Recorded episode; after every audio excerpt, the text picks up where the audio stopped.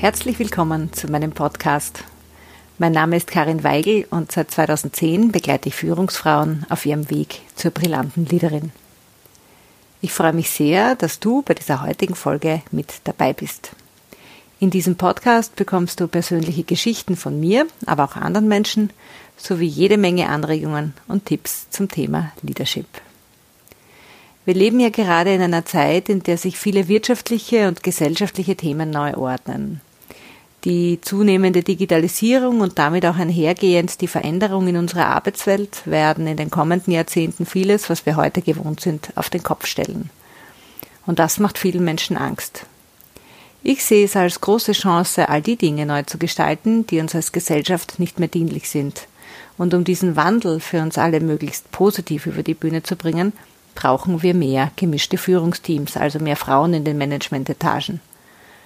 Aber nicht nur dort. Wir brauchen grundsätzlich mehr Leaderinnen, die mutig sind und sich trauen, Veränderung zu leben. Bei sich selbst und in weiterer Folge auch im Außen. Und das ist ein Thema, dem ich mich verschrieben habe und warum es diesen Podcast gibt. Denn für diese Zeiten des Wandels braucht es gelebte Eigenverantwortung und zwar im besten Sinne des Wortes. Eigenverantwortung beginnt bei jedem und jeder von uns und dafür ist es wichtig, dass möglichst viele Menschen ganz bewusst bei sich sind. Ich freue mich sehr, heute Astrid Gradischnik zu Gast in meinem Podcast zu haben. Astrid bringt mehr als 20 Jahre Konzernerfahrung in der Banken-, Leasing-, IT- und Versicherungsbranche mit. Und als Senior Leaderin mit fundierter Erfahrung im Aufbau und der Führung von klassischen, aber auch agilen Teams sowie der Leitung und Steuerung von Programmen und Projekten hat sie sich fachlich vor allem mit Digitalisierungs-, Transformations- und Change Management beschäftigt. Und sie war auch verantwortlich für Prozess- und Projektmanagementaufgaben sowie für die Evaluierung und Implementierung von ERP-Systemen und IT-Architekturen. Wir werden heute das Thema Business Transformation genauer unter die Lupe nehmen ein sehr, sehr aktuelles Thema und für viele Unternehmen und Führungskräfte auch ein heißes Eisen, nicht zuletzt, wenn es um die Digitalisierung geht. Business-Transformationen berühren nämlich fast alle Ebenen einer Organisation und dürfen in ihrer Komplexität und in ihrem Disruptionscharakter einfach nicht unterschätzt werden. Was jetzt Business Transformation genau ist und vor allem auch im Unterschied zu fast schon klassisch anmutenden Change-Projekten, und welche Faktoren für das Gelingen eines Transformationsvorhabens in Unternehmen essentiell sind, darüber werden Astrid und ich uns in dieser Folge unterhalten. Ja, und Astrid hat auch noch ein paar Buchempfehlungen dargelassen, falls du dich zum Thema vertiefen möchtest. Diese findest du in den Shownotes zu dieser Episode. So, und jetzt viel Spaß beim Zuhören.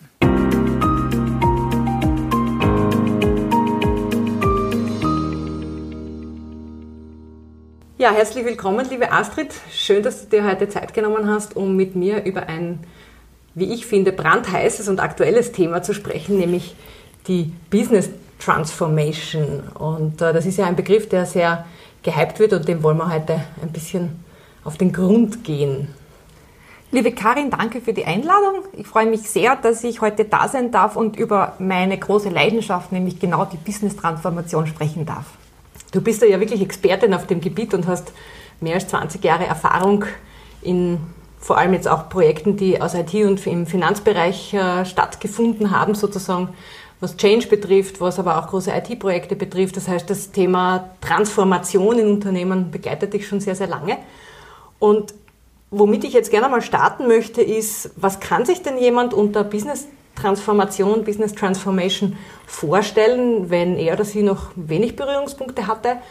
In meiner Wahrnehmung wird es sehr häufig so in einem ähm, Aufwasch mit Change verwendet. Das heißt, oft ist gar nicht so ganz klar, was ist der Unterschied oder es ist wahrscheinlich eh das Gleiche. Äh, wo, wo ist denn der Unterschied? Spannende Frage gleich zu Beginn, liebe Karin. Ähm, ich glaube, dass äh, Organisationen sich grundsätzlich äh, selten die Frage stellen, wo überhaupt der Unterschied zwischen einem Change, einem klassischen Change und der Transformation liegt. Meistens ja, stellen sich Organisationen diese Frage, wenn sie schon mitten im Geschehen sind. Meistens dann, wenn fast schon nichts mehr funktioniert. Ich persönlich aus meiner eigenen Erfahrung äh, kann nur sagen, Transformation und Change haben viel gemeinsam.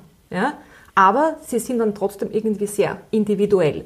Wenn man sich das Wort Change einmal versucht zu übersetzen, dann ähm, landen wir bei dem Wort Veränderung. Wenn man sich das Wort Transformation äh, anschaut, dann sind wir da bei einem Wandel. Und wenn man sich Transformation einmal im Lateinischen sagt, transformare, umbauen, ich glaube, dann spricht das eh schon Bände. Das eine ist halt einfach eine kleine Veränderung, wie wenn ich eine weiße Tulpe gegen eine rote Tulpe austausche, währenddessen der Transformation, da würde ich dann wahrscheinlich die Tulpe gegen eine Rose austauschen. Mhm.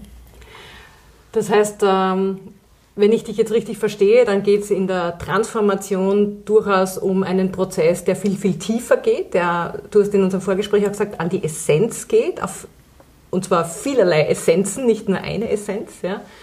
Ähm, das heißt also, es geht wirklich um, um die Tiefe, im Unterschied zum, zum Change, der vielleicht auch nicht so tief gehen muss oder auch oft vielleicht auch gar nicht so tief geht.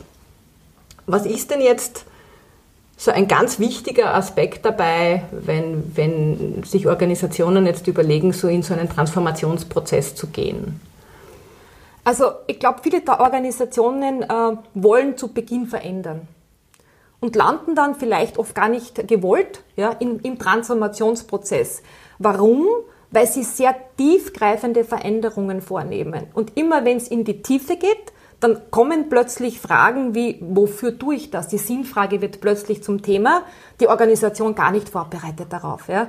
Und wenn man sich dann Transformation mit der Veränderung vergleicht, dann erkennt man ja, dass sich solche Fragen im klassischen Change nicht stellen. Das heißt, die Frage nach dem Sinn, nach dem Wofür, wir kennen, glaube ich, alle das von, von Simon äh, Sinek, dieses goldene Circle, ja. äh, wo wir uns nach dem Wofür fragen. Ja diese Fragen stellen sich Organisationen meist erst, wenn sie schon mitten in diesem Prozess sind. Ja? Und ich glaube, dass es manchmal auch ähm, so ist, dass es äh, unterschiedliche Motivationen gibt, warum solche Organisationen überhaupt äh, solche Prozesse starten. Mhm. Es macht einen großen Unterschied, ob eine Organisation sich dazu entscheidet, ja, sich von innen heraus zu transformieren oder ob der Druck von außen kommt. Wenn man das jetzt auf eine individuelle Ebene hinunter transformiert, ja, dann glaube ich, erkennt man ganz gut, dass sich auch Menschen, die sich in solchen Transformationsprozessen befinden, plötzlich das erste Mal nach dem Sinn des Lebens fragen. Das heißt, Transformation geht wirklich tief, nämlich dorthin, wo die Essenz des Daseins äh, in Wirklichkeit beheimatet ist. Und das wird natürlich ganz, ganz viel an Irritation auslösen, auf der organisationalen Ebene wie auch auf der individuellen Ebene. Wenn wir jetzt so ähm, uns die, die aktuellen Entwicklungen anschauen, auch in unserer Wirtschafts- und Arbeitswelt, dann ist ja ein Thema sehr, sehr en vogue momentan und auch etwas, wo, worauf wir alle schauen müssen als Gesellschaft und wo wir gar nicht auskommen und das ist die Digitalisierung. Ja? Und wenn wir also auch wenn du jetzt aus deiner Geschichte heraus oder auch aus deinen Erfahrungen, die du, die du hast oder auch jetzt äh, so auf das Thema Transformation schaust, dann sind ja ganz, ganz viele Digitalisierungsprojekte Transformationsprojekte und keine Change-Projekte? Gute Frage, liebe Karin. Ich glaube, das ist, also ich kenne viele Organisationen äh, und viele Menschen, die solche Programme und Projekte leiten. Wenn ich mich mit denen austausche ähm, zu dem Thema, ist es ganz unklar oder oft sehr, sehr unklar, transformieren wir oder verändern wir? Warum tun wir das eigentlich? Und ob jetzt da die Digitalisierung der Auslöser ist oder ob es vielleicht ein neues Kundenverhalten ist, das es auslöst. Am Ende des Tages ist es für Organisationen meistens sehr, sehr unklar, in welchem dieser Prozesse sie sich wirklich befinden. Ich meine, schaut man sich die aktuelle wirtschaftliche Lage an, dann glaube ich, können wir beim Thema Digitalisierung nicht mehr vorbeischauen. Viele Transformationen äh, werden durch Digitalisierung angestoßen. Ja, ganz, ganz viele von diesen Transformationen Meistens sind es aber keine digitalen Transformationen, sondern die meisten Organisationen entpuppen sich dann als wirkliche organisationale Transformationen. Was verstehe ich darunter? Eine reine digitale Transformation ist das Digitalisieren von Prozessen. Ja? Optimieren von Prozessen, Reengineering von Prozessen, dann nimmt man sich vielleicht noch ein paar Strukturen dazu und dann ist schon wieder die Frage, transformiere ich wirklich. Ja? wenn man wirklich von Transformation spricht, dann ist es immer auch eine Strategie, die eigentlich verändert werden muss. Ja. Bei Business-Transformationen im ersten natürlich auch Geschäftsmodelle. Ja. Viele Transformationen entstehen ja heute aus einem disruptiven Geschäftsmodell, ja, wo sich dann wirklich was verändert. Es sind Strukturen, es sind Prozesse. Ich nenne es jetzt zwar am letzten Punkt, aber es ist eigentlich der wichtigste. Es sind die Menschen und die Kultur, die sich mit transformieren müssen. Und wenn man sich jetzt diesen Kreislauf anschaut, dann glaube ich, kann man schon ganz gut erkennen, um noch einmal auf die erste Frage zurück zu reflektieren, wo ist jetzt wirklich der Unterschied zwischen einer klassischen Veränderung, das kennen wir seit Jahrzehnten. Ja, wir ändern eine Funktion ähm, in einem IT-System, wir pinseln ein neues Logo auf unsere Homepage. Das sind alles klassische Veränderungen, die halt Organisationen tun. Ja? Äh, wir, gehen, wir gehen einen Tag auf Homeoffice. Ja? Auch das ist eine klassische Veränderung in der Arbeitswelt. Ja? Aber wenn ihr halt wirklich organisationale Strukturen für eine gesamte Organisation verändert, na spätestens dann, glaube ich, muss uns allen klar sein, dass wir hier mitten in einer Transformation sind. Mhm. Du hast vorher gesagt, also auch auf Menschen- und Individuenebene, Unternehmenskultur, die ist da auch mit einbezogen. Und in unserem Vorgespräch hast du gesagt, einer der wesentlichen Punkte für eine gelingende Transformation ist, den Menschen in den Mittelpunkt zu stellen. Jetzt hört man das ja sehr oft. Das ist etwas, was sehr durchaus, also ich höre es zumindest sehr oft, mhm. so als Jo eh ähm, tituliert wird, als No-Brainer, eh sowieso, die Menschen sind wichtig. Wenn man dann aber in die Unternehmen geht oder in Unternehmen arbeitet, äh, so wie du das lange Zeit gemacht hast, dann äh, merkt man oft, dass das leider oft nur Lippenbekenntnisse sind. Das heißt, dass die Menschen nicht in dieser Form, wie es vielleicht nötig wäre, äh, mit einbezogen werden. Warum ist es jetzt in deinen Augen so wesentlich, die Menschen in den Organisationen mit einzubeziehen in diese Transformation und auf welchen Ebenen vor allem auch mit einzubeziehen? Wenn man genau hinschaut, warum Transformationsprojekte scheitern, und das ist jetzt relativ egal, ist es ein digitales Transformationsprojekt? Ist es ein Business-Transformationsprojekt? Ist es ein agiles Transformationsprojekt? Da könnt ihr jetzt noch hunderte aufzählen. Sie scheitern nie an der Strategie. Sie scheitern kaum an der IT. Sie scheitern immer, weil Menschen nicht mitgehen können. Das heißt, implizit ja, ist es eigentlich klar, wie wichtig es ist, den Menschen ganz von Beginn an in diesen Transformationsprozess einzubinden. Warum passiert das aus meiner Perspektive? Ja, warum passiert das in Organisationen nicht? Weil es A, vielleicht gar nicht bewusst ist, weil man sich diese Frage gar nicht stellt oder warum, weil man sich gar nicht überlegt, den Menschen überhaupt mitzunehmen. Und es ist keine einfache Sache. Ja? Ich meine, Führungskräfte sind plötzlich gefordert sich nämlich mit sich selbst zu beschäftigen, mit der eigenen Essenz, ja, sich aber selbst zu verankern, sich in der Selbstfürsorge und Selbstführung zu reflektieren, bevor sie überhaupt Mitarbeitende in so einen Transformationsprozess mitnehmen können. Und wenn ich hier Führungskräfte sage, dann meine ich Führungskräfte auf allen Ebenen bis hinauf ins Top-Management. Und würde ich heute in eine Organisation kommen, das wäre das Erste, was ich mir anschauen würde ist das Management nämlich ganz oben, das Top-Management, wirklich überzeugt davon, dass sie eine Transformation machen wollen. Weil auch Management, auch das sind Menschen. Ja? Und ich glaube, gerade wenn man von einer Transformation spricht, muss man auch den Begriff äh, Mensch ganz anders definieren. Ja? Nämlich Mensch ist nicht nur der Mitarbeiter der Organisation, Menschen sind auch unsere Kunden. Ja? Ich meine, Kundenzentriertheit ist ein Klassiker, der ganz gern am Anfang einer Transformation außen beigelassen wird, weil da sind wir ja alle so ähm, fokussiert auf unsere IT-Systeme, die da meistens einen ganz einen großen zentralen Teil einnehmen. Menschen sind auch Lieferanten. Menschen ist in Wirklichkeit ist jeder zu berücksichtigen, mit also dem eine ums, Organisation. Ums Ökosystem, ne, eigentlich. Es geht ne? ums ganze Ökosystem, ja. es geht in Wirklichkeit um die Gesellschaft. Und Organisationen und Gesellschaft, die transformieren ja meistens parallel. Das heißt, diesen Blick nach außen sollte man natürlich auch immer wieder ähm, haben, um vorauszuschauen, was dann irgendwann natürlich auch bei der Organisation äh, passiert. Und das sind natürlich Themen, wo es wirklich ähm, ganz an die tiefen Wurzeln gehen. Da wird das erste Mal vielleicht nach vielen, vielen Jahren sich werden sich auch Führungskräfte noch einmal hinterfragen und sich vielleicht bewusst werden, dass sie eigentlich gar nicht führen wollen. Ja? Das sind Experten, die halt in Firmen groß werden, die dann halt so die Karriereleiter nach oben schwimmen, äh, Experten sind in ihrem Fach und plötzlich kommen dann Megakonflikte. Es ist äh, nichts mehr so, wie es einmal war. Es gibt ganz, ganz wenig Möglichkeiten, da irgendwas noch zu kontrollieren und zu steuern. Und Führungskräfte fühlen sich halt dann oft sehr stark im freien Fall. Mhm. Ja?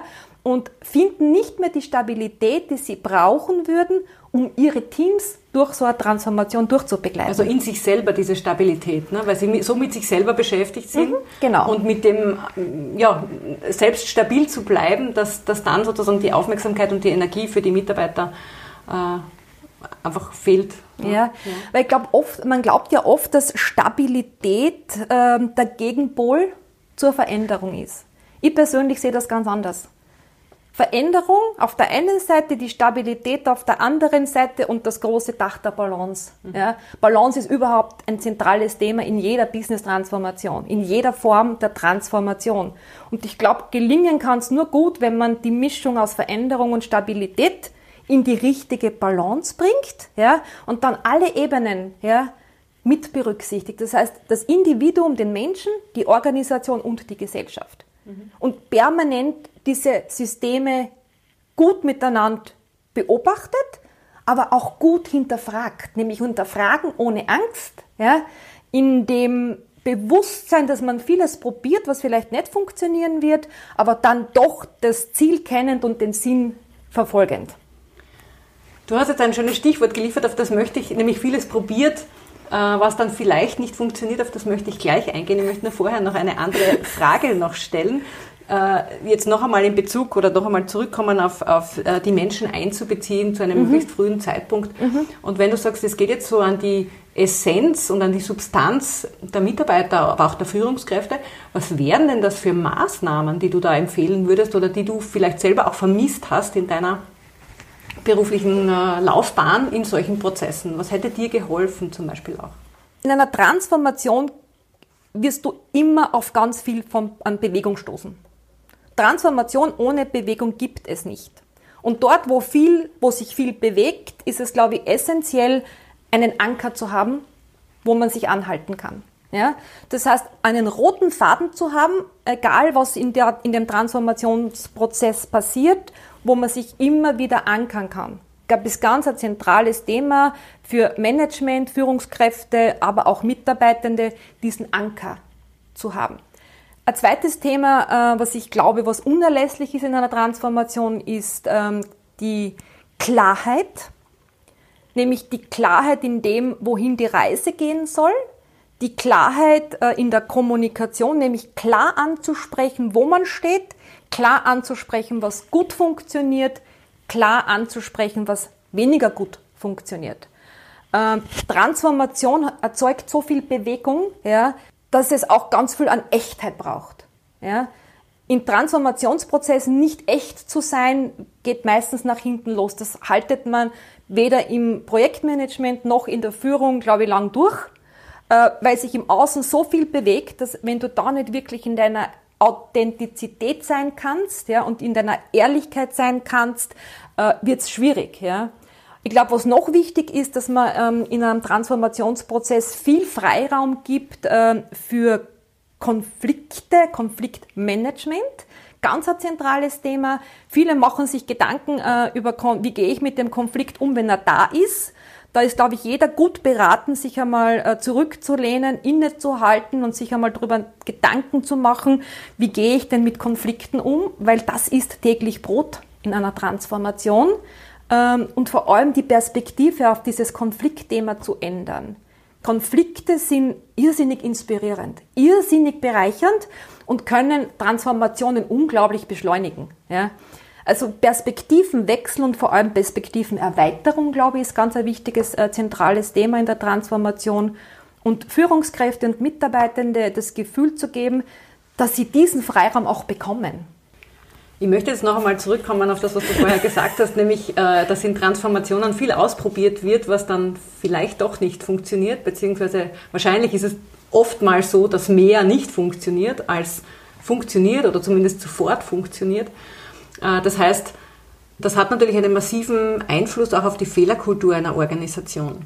Wie weit hast du erlebt, sind Organisationen auch darauf vorbereitet, dass nämlich eher Experimente, sage ich jetzt einmal, und die, die gehören wahrscheinlich auch zu einem Digitalisierungsprojekt dazu äh, und sind das Wesen einer Transformation, dass Experimente zuerst mal vielleicht scheitern, ähm, beziehungsweise nicht so funktionieren, wie man sich vielleicht ähm, überlegt hat, gewünscht hätte oder äh, auch geplant hätte. Wie hast du erlebt, gehen Organisationen damit um? Sind die vorbereitet darauf, dass das einen massiven Einfluss auch hat, wie in Organisationen, auch seitens der Kultur natürlich, mit Fehlern umgegangen wird? Also ich habe einige ähm, Transformationsprojekte auch selbst geleitet und ich kann mich an keine Organisation erinnern, wo ich die passende Organisationskultur vorgefunden hätte. Das heißt, egal warum eine Organisation transformiert, ähm, Kultur braucht ganz viel Aufmerksamkeit. Und Fehlerkultur ist ja ein Teil der gesamten Organisationskultur, ist ein Wort, mit dem ich persönlich nicht sehr glücklich bin. Warum? Weil es oft falsch verstanden wird. Es ladet Mitarbeiter ein, zu tun, ähm, fast ein Freibrief. Manchmal wird das von Mitarbeitern fast wie ein Freibrief äh, empfunden alles tun zu können, sich alles zu erlauben, ähm, ohne irgendwelche Konsequenzen zu tragen. Ich glaube, Fehlerkultur ist ein wichtiger Bestandteil einer Transformationskultur, braucht aber ein gutes Verständnis, was es wirklich bedeutet, so wie es all, wie es eh immer ist, mit allen Begriffen, die wir verwenden, wo wir eine gute, klare äh, Terminologie brauchen, wo wir gemeinsames Verständnis brauchen. Ja. Fehlerkulturen äh, entwickeln sich in Transformationen egal ob man sie jetzt will oder nicht. Sie kommt sowieso, also der Tag X wird irgendwann da sein, wo halt Dinge einfach nicht funktionieren. Und ich glaube, dann ist es einfach nur wichtig zu überlegen oder darauf vorbereitet zu sein, wie gehe ich denn mit diesen Fehlern um? Ja? Fehlerkultur heißt nicht, ich mache jetzt bewusst etwas falsch. Fehlerkultur, glaube ich, ähm, gehört da nicht in einer Gesamtorganisation. Ja? Es gibt Organisationsbereiche, ich hoffe, ich trete jetzt niemanden damit auf den Schlips, aber ich nehme halt einmal von mir aus eine Rechtsabteilung. Ja? Ich meine, wie viel Fehlerkultur ich in einer Rechtsabteilung brauche, also ich würde meinen, das ist eher überschaubar. Wenn ich jetzt in eine Produktentwicklung gehe, wo ich ein cooles neues Online-Produkt entwickle, na, da wäre ich schon ein bisschen, ein bisschen offener sein müssen mit einer Fehlerkultur und mit dem Experimentieren. Ja? Das heißt, ich glaube, dass es auch wichtig ist, genau hinzuschauen, wo transformiere ich denn in der Organisation und was transformiere ich? Ja? Weil ich habe bis heute noch keine Transformation gesehen, die eine gesamte Organisation in der Gesamtbreite, in der Gesamttiefe, in allen Geschäftsbereichen transformiert es wird eh nicht funktionieren. Ja? Zu viel auf einmal, oder? Natürlich. Ja. Also Transformation, sage ich, passiert auch in Loops, passiert in Schleifen, ist was Iteratives, ja, und ist eigentlich auch nie zu Ende, weil von A nach B, dann geht's von B nach C. Also das ist ein kontinuierlicher Weiterentwicklungsprozess, der gewollt oder auch ungewollt Kulturen auch mit verändert. Ich glaube, wichtig ist es nur, die richtigen Menschen in der Organisation zu haben, die genau wissen, wie du solche Kulturen auch wirklich weiterentwickelst. Weil desto weniger diese Entwicklung von der Basis mitgetragen wird, desto schwieriger ist es. Und da kommt natürlich auch den Führungskräften eine unglaublich wichtige Rolle zu. Weil Kulturträger sind wir zwar alle, Mhm. Aber die Führungskräfte sind halt schon zentrale Kulturträger in einer Organisation. Und machen möglich oder eben nicht. Ne? Das ist genau. genau der Punkt. Ne? Genau. die Richtung vor oder zumindest ja. auch, wie man sich bewegen darf, was man sagen darf und was gewünscht und was nicht gewünscht ist oder so. Ja. Mhm. Genau. Und ich glaube, das, was man auch in der Praxis dann oft auch sieht, ist dieses Pendel und ich glaube, das ist im Change, äh, glaube ich, äh, ich glaube, da gibt es auch ganz viel wissenschaftliche Literatur dazu. Man sieht natürlich schon auch in diesen Transformationsprozessen wenn es um wirklich tiefgreifende Veränderungen geht, dass dieses Pendel halt gern von 0 auf 100 schlägt und wieder zurück. Das heißt, bis sich das alles einmal in der Mitte einpendelt, ja, da Gibt's passiert ne, halt so. wahnsinnig mhm. viel, ja. Mhm. Und ich glaube, diese, diese Besonnenheit zu haben und auch diese Demut zu haben, durch diesen Prozess durchzuschwimmen, dieses Pendel zu beobachten, wie es von rechts nach links pendelt, bis sich irgendwann einmal wieder dann einpendelt, ich glaube, das ist auch so ein wesentlicher Teil einer gelingenden Transformation. Das heißt auch selber flexibel zu bleiben, auch als Individuum natürlich und das auch zuzulassen, dass es diese Stabilität, wie sie oft gerne zitiert wird in solchen Projekten, halt in der Form nicht gibt, sondern dass es eher so ein Mitschwingen ist, äh, je nachdem, wo sich das Pendel gerade hinbewegt. Ne? Also genau. Und Entschuldigung, ich glaube, ja. da hätte ich gerne jetzt noch, äh, würde ich noch gern was dazu sagen, ja. weil was ich in der Praxis oft gesehen habe, ist, dass wenn solche Transformationsprozesse schlecht vorbereitet sind, wenn dieses gemeinsame Ziel, dieser gemeinsame Purpose, dieser gemeinsame Sinn nicht klar ist, die Kommunikation nicht klar ist und Organisationen sich so Hals über Kopf in diesen Veränderungsprozess stürzen, ja, dann entsteht meist Chaos. Und davor möchte ich wirklich warnen, weil chaotische Zustände gar nichts gar nichts, aber wirklich gar nichts Positives beitragen zu einer Transformation. Das heißt, wenn ich heute jemandem was empfehlen könnte, ja, der so gerade am Beginn einer Transformation ist, dann würde ich wirklich auch sagen, schaut's genau hin, was, warum tut's ihr das? Seid ihr wirklich vorbereitet drauf, ja? Und stürzt nicht Hals über Kopf in diesen Transformationsprozess, äh, weil Chaos, aus dem Chaos herauszukommen, ja, braucht so viel Energie, ja. Die Energie kann man ganz anders produktiv ja, in den Transformationsprozess hineinkanalisieren. Und einer der Erfolgsfaktoren für ähm, genau den, nicht nur den Beginn, sondern auch natürlich den Verlauf einer, einer erfolgsversprechenden Transformation ist ja die Kommunikation. Es hängt und fällt ja immer da mit, wie reden wir miteinander, wie viel reden wir miteinander, was wird an wen zu welchem Zeitpunkt kommuniziert. Ähm, wie hast du das erlebt in deiner Vergangenheit? Wie, wie werden denn so in der Regel ja, Kommunikation, also wie werden da in der Regel ähm, Transformationsprozesse kommunikativ aufbereitet? Oder was, zu welchem Zeitpunkt werden die Mitarbeiter informiert? Gibt es da schon ganz viel Flurfunk vorher und äh, Gerüchte und dann kommt erst was? Oder wie, wie hast du das erlebt? Sehr mannigfaltig. Ähm also ich habe Transformationsprogramme erlebt, äh, die extrem gut vorbereitet waren, äh, wo es eine wirklich sehr klare Top-Down-Kommunikation gegeben hat, wo das Ziel der Transformation klar kommuniziert worden ist, ähm, wo es klar war, wohin die Reise geht, äh, wo kontinuierlich vor allem kommuniziert worden ist, wo man auch sehr klar über Veränderungen gesprochen hat, weil ich meine, das ist halt so bei einer Transformation. Ja? Ich meine, das übergeordnete Ziel ändert sich meist nicht, aber der Weg dorthin kann schon recht äh, turbulent sein. Ja? Und ich glaube, so einen guten ähm, Kommunikationsprozess zu haben, wo man permanent über auch diese Veränderungen kommuniziert, um Vertrauen und Offenheit und Ehrlichkeit in diesem Transformationsprozess ganz hoch zu halten, ist essentiell. Und diese Programme haben auch extrem gut funktioniert. Ja? Äh, oft hat sogar in diesen Programmen inhaltlich weniger funktioniert als in den anderen, die ich auch erlebt habe.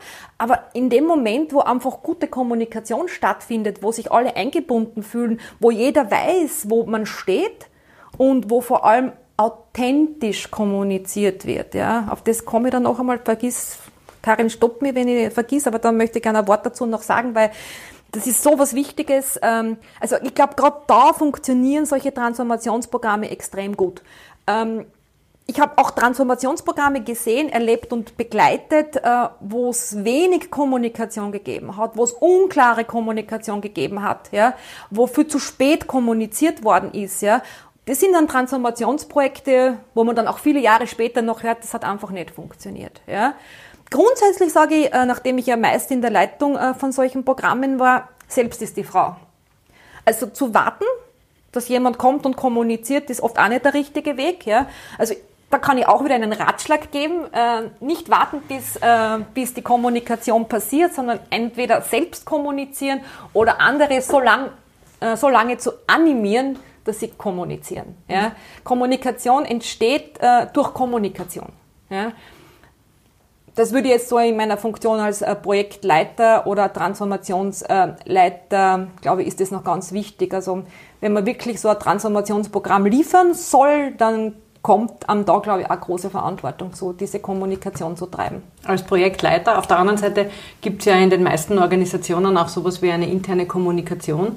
Hast du erlebt, dass die auch eingebunden ist oder zu, zumindest schon zu einem frühen Zeitpunkt eingebunden ist, auch im Sinne einer strategischen Planung, wie das passieren soll, was zu welchem Zeitpunkt, an wen, in welcher Form kommuniziert werden soll, über welche Medien zum Beispiel auch. Und um, Medien meine ich jetzt auch ähm. interne Kanäle, also nicht, nicht nur Zeitungen oder sonst was. Ja, ja also auch hier habe ich beides erlebt gut vorbereitete Organisationen, die das Thema Kommunikation äh, sehr ernst genommen haben, wo die interne Kommunikationsabteilung quasi der Medienpartner war.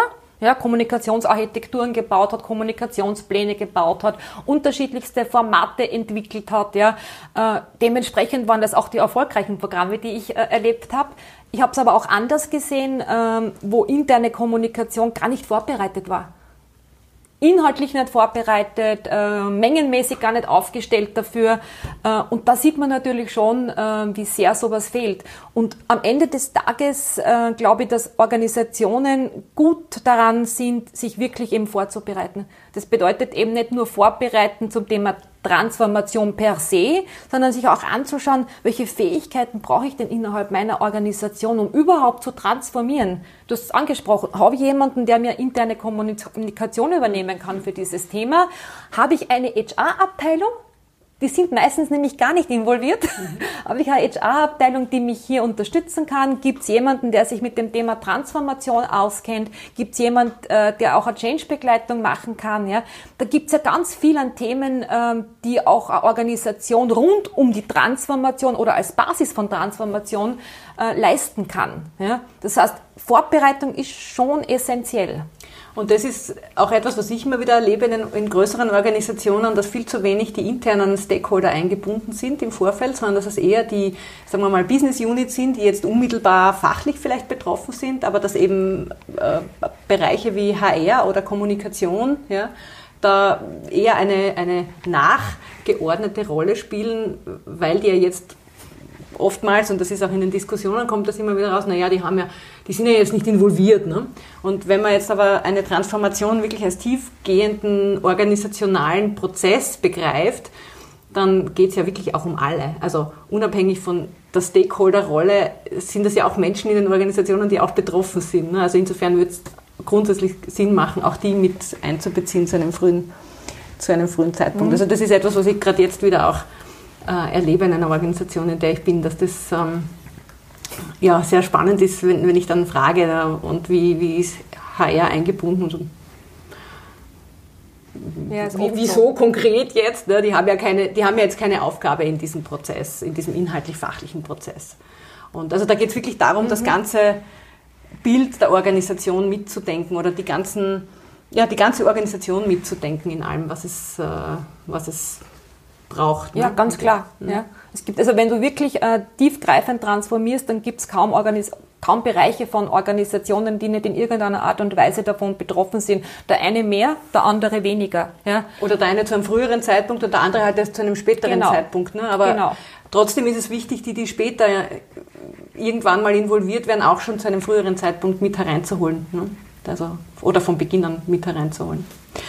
Du wolltest noch was zum Thema authentisch kommunizieren sagen und äh, das gebe ich jetzt noch einmal zurück. Also ich glaube, wenn man lang genug mit dem Thema Transformation zu tun hat, äh, in welcher Form auch immer, dann kommt man um das authentisch sein gar nicht herum.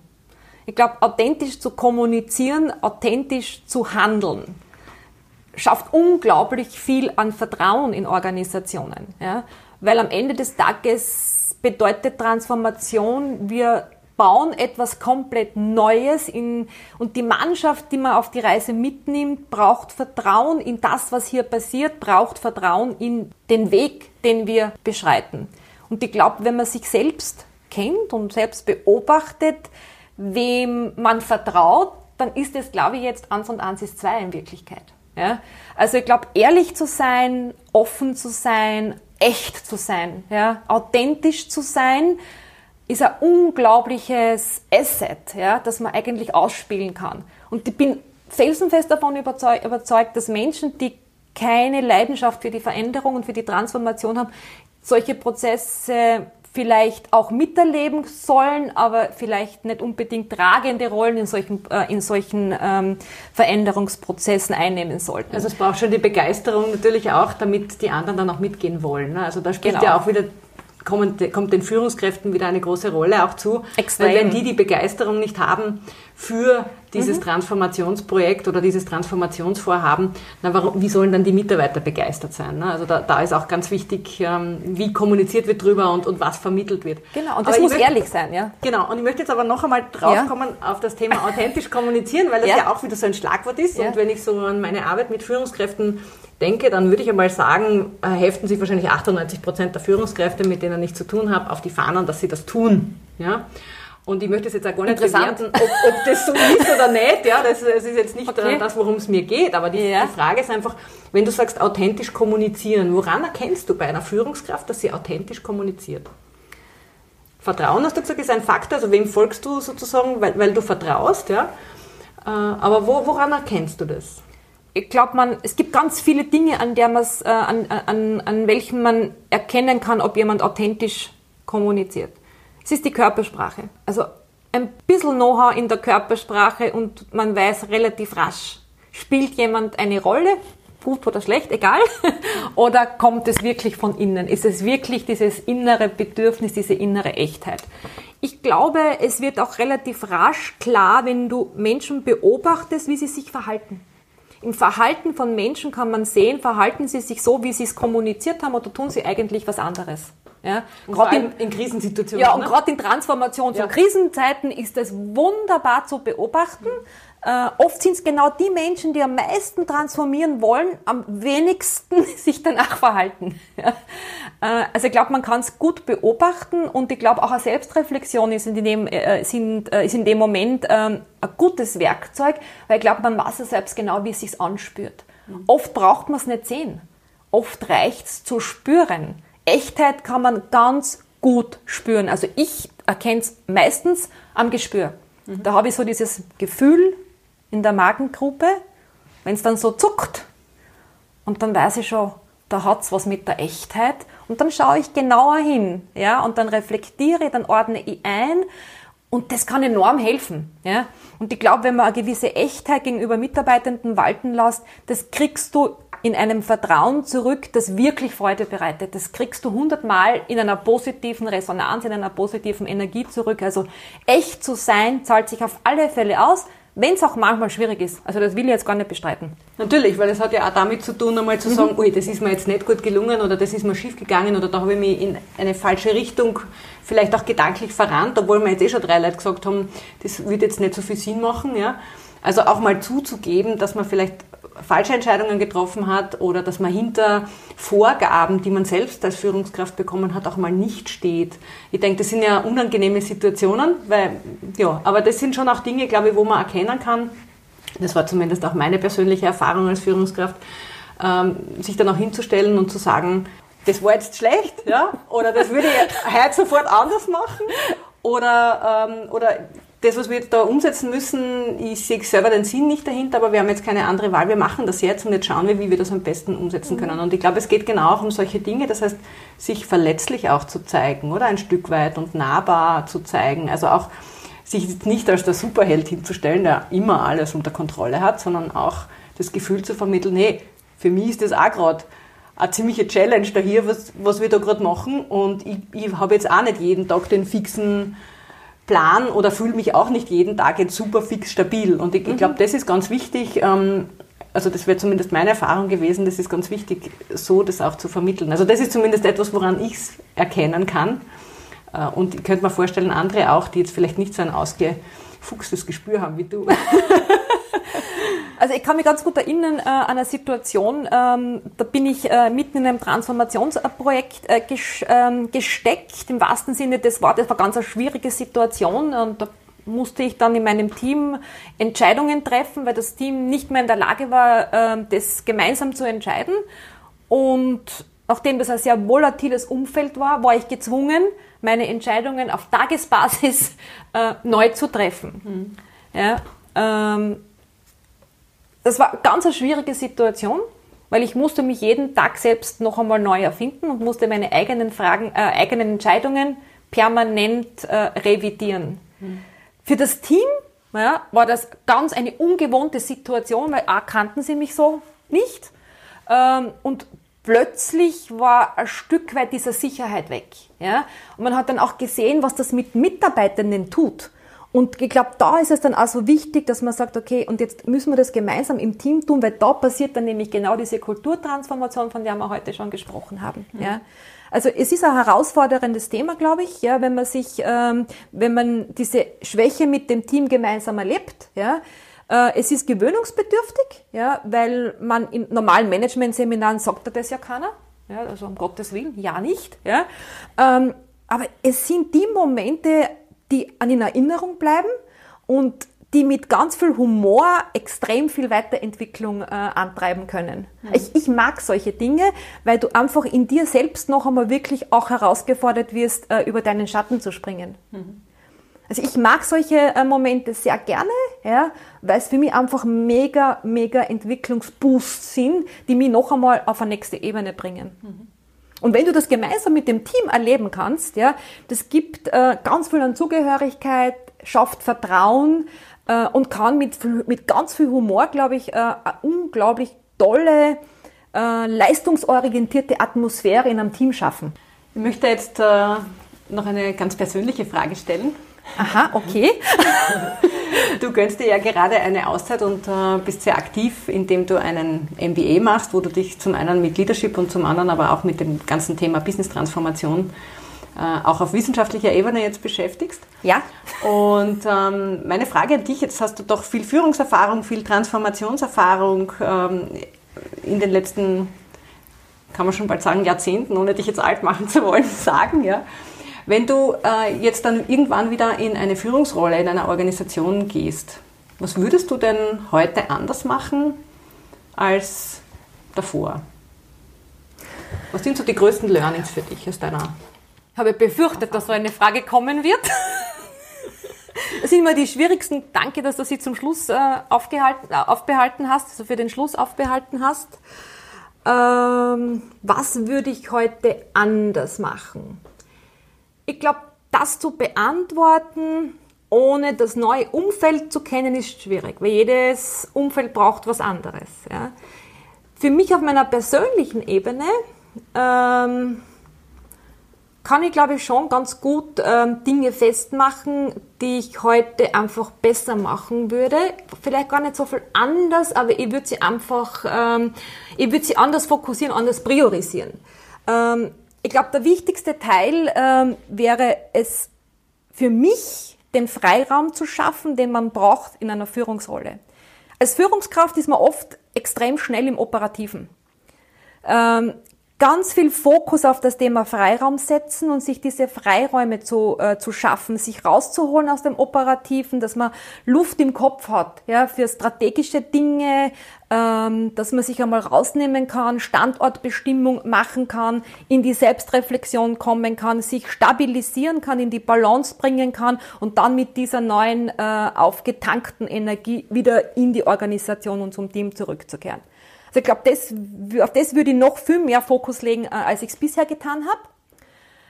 Ich glaube, ich würde mir auch mehr Auszeiten gönnen im Sinne, ich glaube, das, was ich gleich mitverhandeln würde, wäre Minimum ein Tag Homeoffice in der Woche. Äh, weil ich glaube, das braucht man. Also Auszeit aus dem organisationalen Gefüge wenigstens. Ne? So. Karin, genau. Also ich glaube, das ist ganz, ganz wichtig, ja, um Leuchtturm sein zu können, weil egal ob du es jetzt willst oder nicht, als Führungskraft bist du Leuchtturm und bestmöglich ein gutes Vorbild. Ja? Und desto stabiler und in der, mehr in der Balance du als Führungskraft bist, ich glaube, desto wertvoller ja, kannst du auch führen. Mhm. Äh, was mich schon zum zweiten großen Thema bringt, ähm, ich glaube, ich würde mir, na, ich glaube nicht, ich weiß, ich weiß es ganz genau, ja, ich würde mir viel, viel mehr Zeit für Führung nehmen. Ja, ähm, das ist sowieso ein ganz ähm, schwieriges Thema, glaube ich. Äh, und darunter habe ich immer extrem gelitten in Organisationen, weil man so beschnitten wird in der Zeit, dass es wenig Zeit gibt für echte Führung. Und gerade im Transformationszeitalter ist es aber genau die Führung, die ganz viel an Aufmerksamkeit braucht und wo ganz viel an Energie hineingeht. Ja? Also das wäre für mich ein ganz ein wichtiger Punkt. Ja? Dieses da sind wir ja wieder dabei, die Menschen einzubeziehen. Das heißt, wenn die Führungskräfte keine Zeit und Energie für die Führung haben, dann werden die Menschen auch nicht in dieser Form eingebunden oder zumindest auch mitgenommen, begleitet, wie auch immer man es nennen möchte. Genau. Und das Dritte, ich glaube, was mir als Mensch gut tun würde beim nächsten Schritt in die Organisation ist, sich auch einmal ein Stück weit mit der Organisationskultur zu beschäftigen, nämlich zu einem frühen Zeitpunkt und nicht erst dann, wenn man merkt, man passt nicht dazu. Weil ich glaube, das ist ganz wichtig, dass man, gerade wenn man in einer Führungsrolle ist, auch zur Kultur der Organisation passt, in der man wirken möchte. Und als Führungskraft wirkst du. Ja? Mhm. Bewusst oder unbewusst. Du hast ein gewisses Mindset und in dem Moment, wo Mindset und Verhalten äh, und Wirkung so gar nicht mit der Organisationskultur zusammenpassen, kann es unter Umständen viel, viel schwieriger werden, als es eigentlich sein müsste. Also ein Stück weit hinzuschauen, wie funktioniert die Organisation, wie tickt die Organisation, welche Kultur ja, ist es denn, mit der ich hier zurechtkommen muss oder die ich sogar auch transformieren darf. Ja? Genau, aber wenn ich nicht hineinpasse, dann tue ich mir natürlich auch noch schwerer, authentisch zu sein, wenn, wenn es das ist, was ich sein möchte auch, ja. Oder wenn genau. ich das am Schirm habe. Mhm. So abschließend so das große Bild, ja, würde mich noch interessieren. Das heißt, ähm, wo siehst du denn unsere Gesellschaft, unsere Wirtschaft in, weiß ich nicht, 10, 20 Jahren? Wo entwickelt sich das hin? Äh, dieser Wandel, in dem wir gerade sind, was ist so deine, deine Wahrnehmung oder auch aus deiner Beschäftigung heraus mit, mit Transformation und Transformationsprozessen, dem ganzen Thema der Digitalisierung? Und was wird das für uns als Individuen auch bedeuten? Welche Kompetenzen werden wir brauchen zum Beispiel? Die Frage zu beantworten ist natürlich jetzt kein einfaches, äh, weil könnte sie wirklich beantworten, dann würden wir beide wahrscheinlich heute gar nicht da sitzen. Ja? Äh, ich glaube, da gibt es Millionen von Menschen, die sich im Moment genau diese Frage stellen, wie wird es weitergehen. Ja? Also ich kann jetzt nur Annahmen treffen mhm. oder zusammenbauen von dem, was ich höre, was ich weiß, was ich spüre. Also ich glaube, die Digitalisierung wird nicht weniger werden. Äh, ich glaube, die Komplexität wird weiterhin zunehmen. Das, was aber vor allem zunehmen wird, ist die Geschwindigkeit. Ja? Also ich glaube, alle, die hoffen, ähm, es wird jetzt bald zu Ende sein, äh, die, glaube ich, müsste ich halt fast ein Stück weit enttäuschen. Im Sinne der Geschwindigkeit, der, der Komplexitätszunahme, der Digitalisierung, der Digitalisierung, ähm, der Geschwindigkeit ich glaube, es wird für den Menschen ein Stück weit noch schwieriger werden, als es heute schon ist, mit dieser Geschwindigkeit standzuhalten. Ja. Ähm, auch die Globalisierung, glaube ich, auch nach Corona wird es wieder Globalisierung geben. Also ich glaube, die ist jetzt momentan ein bisschen stillgelegt natürlich. Ähm, aber die Welt wird global bleiben. Ja. Ähm, und ich glaube, für das Individuum wird es äh, ein Stück weit schwieriger werden, seine, die Rolle zu finden, ja, die Stabilität zu finden. Deswegen glaube ich auch, ähm, dass es viel mehr äh, an, äh, an Beschäftigung mit sich selbst brauchen wird, damit man sich in diesen volatilen äh, Welten und Umwelten, und die werden nicht einfacher werden, ja, dass man sich da wirklich gut verankert. Ja. Äh, ich glaube, es wird nicht sicherer werden. Im Gegenteil, ähm, wiederum Verankerung, ganz, ganz wichtig. Ja. Ähm, welche Kompetenzen werden wir brauchen? Ich glaube, wir werden ganz unterschiedlichste Kompetenzen brauchen. Ähm, die persönlichen Kompetenzen, äh, sage ich, werden sich äh, sehr stark, glaube ich, in das Thema, ähm, wer bin ich, ähm, schieben, also in die, in die Frage der Identität. Wer bin ich? Was ist meine Identität? Und wie kann ich mich in diese neue Welt einbringen? Ich glaube, das ist ganz eine wichtige Kompetenz, das zu verstehen und sich mit diesen Fragen auch auseinanderzusetzen, äh, weil es wird Antworten brauchen. Ja? Viel mehr, man wird viel mehr wissen müssen, was man will. Ja? Weil es wird nicht mehr so klar sein. Ja, es wird viel mehr Nebel da sein und man wird viel mehr sich diese Wege suchen müssen. Ich glaube auch, dass es ähm, für Einzelkämpfer immer schwieriger werden wird, weil die Welt einfach eine vernetzte ist. Und ich glaube, Vernetzung wird mehr werden und nicht weniger werden. Das heißt, diese Kompetenz, kooperativ zu sein und partizipativ zu sein, offen zu sein für unterschiedliche Perspektiven, ich glaube, ist eine ganz wichtige Kompetenz, äh, die uns gut helfen wird, die Zukunft zu bewältigen. Und vielleicht auch ein Stück weit die alle Ebenen zu berücksichtigen, nämlich Körper, Geist und Seele.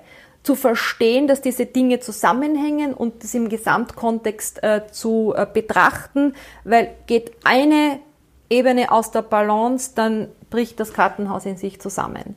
Das heißt, dieses gesamtheitliche Denken und auf allen Ebenen ähm, achtsam zu sein, was passiert. Ich glaube, das wird ganz eine wichtige Kompetenz sein, ähm, die jeder von uns aber auch in der Hand hat, sich das anzueignen. Abgesehen von den digitalen Kompetenzen und von, der, von Virtual Reality und künstlicher Intelligenz und du weißt, was ich meine. Aber ich glaube, das kannst du dir holen heute im Internet, das kannst du holen in Schulungen, da kannst du auf der Uni was heraussuchen. Das ist ein eher intellektuelles Thema, äh, wo man sich relativ rasch, glaube ich, auch weiterbilden kann. Ich glaube, schwieriger sind diese persönlichen Ebenen. Weil die wieder an die Essenz gehen. Weil die wieder an die Essenz gehen und vor allem, weil das ist das, was, weiß nicht, zitiere immer ganz gern den, den Matthias, den Matthias Strolz, der von der Potenzialentfaltung spricht, ja, und auch dieses, sei Pilot deines Lebens. Genau das ist es. Ja, wir sind nicht mehr Passagiere. Ja, wir müssen Piloten unseres Lebens sein, weil sonst fliegt die Maschine mit dir irgendwo hin, wo du gar nicht hin willst. Das heißt Eigenbestimmung, Eigenverantwortung. Eigenverantwortung, sich selbst zu kennen, sich zu spüren, die Identität wirklich klar zu haben und die dann wirklich in die Entfaltung zu bringen. Und da, da denke ich mir, das habe ich äh, früher äh, vergessen zu erwähnen, auch diesen Mut zu haben, sich Hilfe zu holen. Ja, wir, alles ist komplexer geworden. Kaum etwas, was wir heute so ganz allein noch bewältigen können. Es gibt so viele tolle Menschen auf dieser Welt, ja, die auch gerne helfen. Das heißt, sich Hilfe zu holen, von anderen zu lernen, sich mit anderen auszutauschen, ganz wichtig. Viel wichtiger, als es noch äh, in der Vergangenheit war. Sich zu reflektieren, ein Fremdbild zu holen und ähm, sich spiegeln zu lassen. Eingangs gesagt hast, die Perspektiven einfach zu erweitern Genau, genau. spiegeln lassen. Ja, deswegen mag ich auch diesen Begriff des Perspektivenwechsels nicht so gerne, weil dieser Wechsel für mich eher dieses Entweder-Oder ist. Ich mag gern dieses Perspektiven, diese Perspektivenerweiterung im Sinne, da kommt was dazu, ja, ähm, und gibt dir so ein Stück weit dieses sowohl als auch. Weil ich glaube, das ist auch so eine Essenz ähm, das Verbindende der Gegenwart und der Zukunft. Ja. ja. Ich glaube, es muss nicht entweder oder sein, es kann auch sowohl als auch sein. Mhm. Liebe Astrid, vielen Dank für das äußerst spannende und für mich sehr inspirierende Gespräch. Hat mich wirklich sehr gefreut, äh, Karin, äh, dass ich mit dir heute dieses auch für mich ja wirklich tolle äh, Gespräch führen durfte. Ja, man merkt, dass es auch ein Herzensthema für dich ist. Ja, das ist es. Danke, Astrid.